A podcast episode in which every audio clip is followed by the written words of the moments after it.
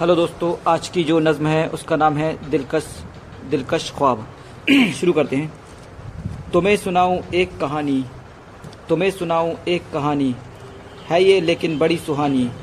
है ये लेकिन बड़ी सुहानी। एक कॉलेज में पढ़ता था मैं। एक कॉलेज में पढ़ता था मैं। हर पल मेहनत करता था मैं। हर पल मेहनत करता था मैं। एक दिन मैं कॉलेज में आया। एक दिन मैं कॉलेज में आया। बोर्ड पे एक नोटिस को पाया।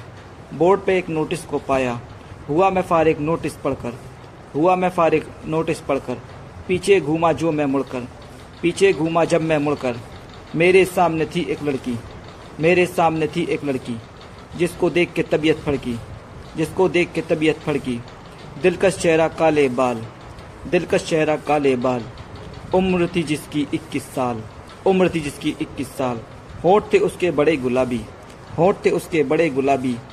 आँखें जिसकी लगी शराबी, आँखें जिसकी लगी किताबी, आँखें जिसकी लगी किताबी।